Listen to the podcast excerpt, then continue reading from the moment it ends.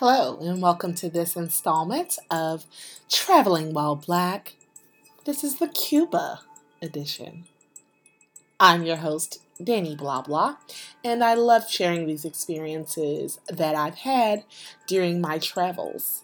Um, and I think this is this is the final installment of this series, and I might keep it going. I've I've had a few other experiences, and I might do a US version because all the ones I've included here have been international. So I think it would be really nice to share um, some of the things that happen in, in Vegas, maybe. Or is that against the rules?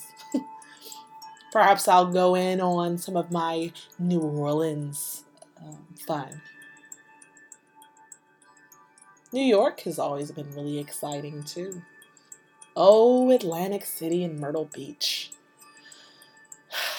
Let's not forget Miami. But I've actually had some interesting times in Chicago as well. Stay tuned for those. but Cuba, Cuba. That's that's a place that's really special and dear to me. It holds so much historical relevance, that trip. And I'd like to share some of that with you.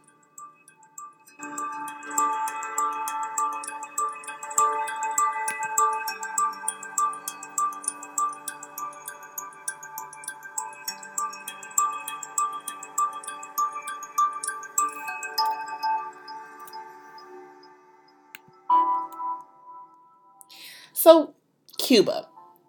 For most of my life, obviously, um, and still, there are a lot of restrictions on traveling to the beautiful country of Cuba. So I was excited that I had the, the chance to even go.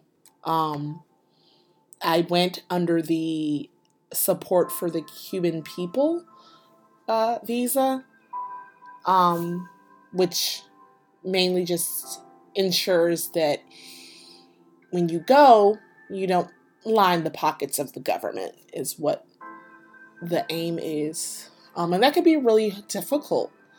But so, what you do is you support Cuban businesses or businesses owned by Cuban citizens, and you stay at homes owned by Cubans.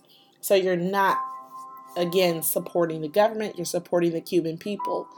Another thing that people like to do when they visit Cuba on that visa is they like to make sure they bring some donations. Um, when I went, they suggested toys and clothing for kid for babies, and so I went to my local Walmart and I got a lot of stuff on sale. Oh, I love a clearance, so it was a blessing to be a blessing that I could find a lot of clearance items from Walmart and um, bring those over to the youngins in Cuba.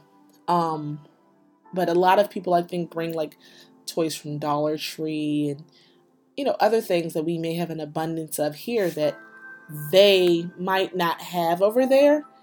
And it's just a great way to support some great people who allow you to come to their country. And I'd like to maybe make a habit of that maybe moving forward as I travel internationally.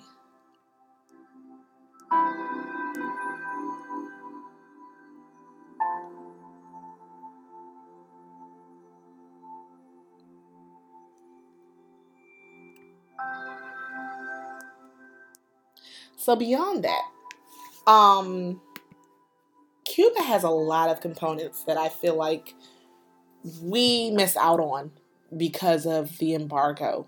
Um, in January 2015, about two years before my visit, President Barack Obama he lightened some of the travel restrictions.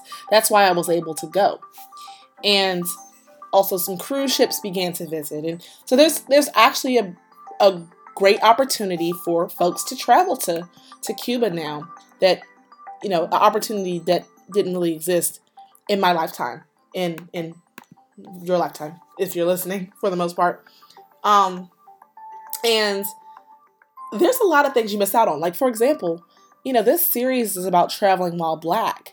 And before I mentioned being in a place like Jamaica and seeing so many people that look like you outside of America and how a rare gem that is, you know, beyond visiting the continent of Africa. But Cuba caught me for a surprise. Uh, now, the data says it's about 10% Afro Cuban, but it seemed like I saw a whole lot of black faces there, and it was wonderful to see some beautiful folk that looked like me there.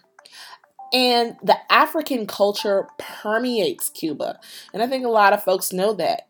You know, you look at the the dance and everyone's dancing and you hear those drums and it's, you know, the it's a mistake in, in mistake uh unmistakably like the the sound of the African drum. And then there's the Santeria religion, which is, you know, the the, the main religion of, of, of Cuba. I think 80% of the population. And that's a has its west origins in West Africa. Now, it's the meet between the music and the beautiful people and the the dance. I feel like we're really missing out as we don't do trade and, and, and don't interact more with Cuba. Now, a lot of the reservations from Cuban exiles and the, you know it there's a lot of legitimacy there. Um, I'll just say that we also have a lot uh, had a bad bone with a lot of other countries too, and we still engage in commerce with them, and so that's what makes Cuba a little unique. So, one thing I love about Cuba is the coffee. Now, Cuban coffee anywhere in the world, awesome. Cuba coffee, Cuban coffee in Cuba from the storefront cafe. I mean, housefront cafe of a black owned woman, a black owned woman storefront cafe. I mean, it's and it's right in front of our house, so I'll call it a home front cafe. Delicious, delicious, and I started my morning with that supporting a black owned business in Cuba, a black woman owned business in Cuba. And I mean, what more could a girl ask for? All right. But beyond that, there was a lot of other things that we miss out on, you know, in the States as we don't engage in commerce with our Cuban brothers and sisters. And you might know exactly what I'll say next.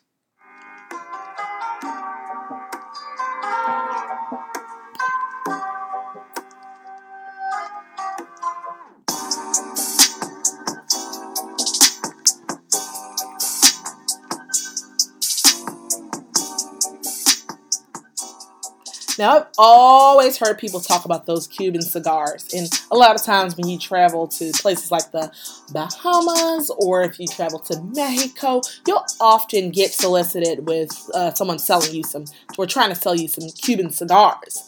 Now, those Cuban cigars, if you ask anyone who knows, they'll say they're the best in the world. Um, and they've kind of owned their craft you know, they've been rolling those cigars for almost 600 years. And when I was there, I had a chance to watch a real tobacco, Cuban tobacco farmer, um, right in his element, you know, rolling the tobacco. He told us about how he cultivates um, and how he nurtures his crops. And it was just a, it was a wonder to behold. And then I had a chance to puff on one. Not really a cigar girl, but it was delicious. I will say that.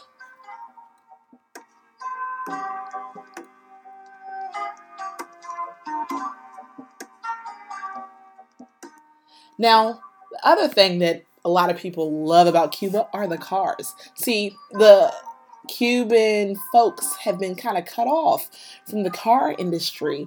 So they have so many antique vehicles it's insane. It's like stepping back in time with many of the buildings and infrastructure for sure. But when you look at those classic cars, I mean, they are absolutely gorgeous. And I will say, one of my traveling companions threw up in the back of one. That's embarrassing. Almost forgot about that. Anywho, back to the story.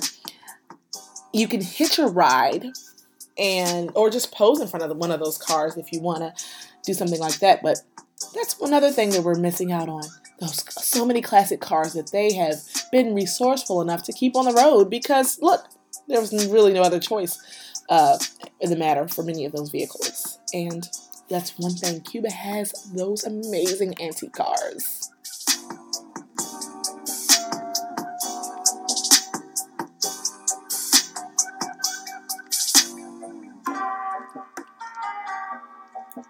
It's kind of just tied in with something that's not as light.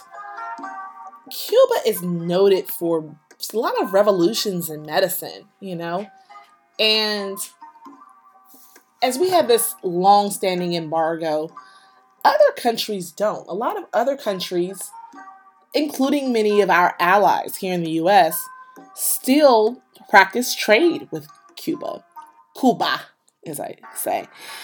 And they've had some great medical advances. And one of the times where it was really evident was during the COVID 19 pandemic.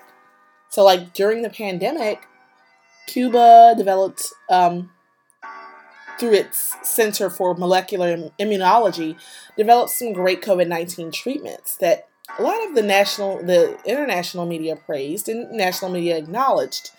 Um, one of their treatments, the inter- interferon alpha 2B um, was found so effective that about 50% of the people treated with it tested negative for the virus on the fifth day. And so, because of our embargo, the US didn't have an opportunity to try any of the medicines that Cuba had developed and that were doing really well and finding some really some success for taking care of COVID. And they handled the virus really well down there.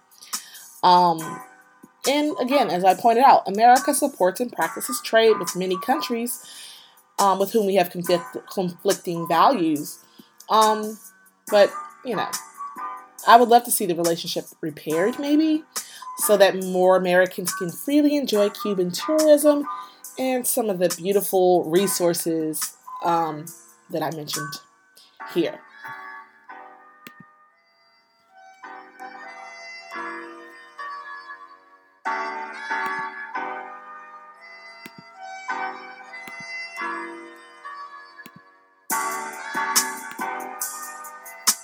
I'd like to thank you for tuning in to Traveling While Black and Female. I'm your host, Danny Blah Blah, and I would love if you would subscribe here or subscribe to my Instagram, and I would love to see how you feel about any of the places I've traveled and make any recommendations. I'm open. Um, I think I'm going to Belize later this year. That it will be my first time there. I'm excited to get back on the road or get back in the air or get across the pond. And I would love any suggestions you may have. So, until next time, peace out.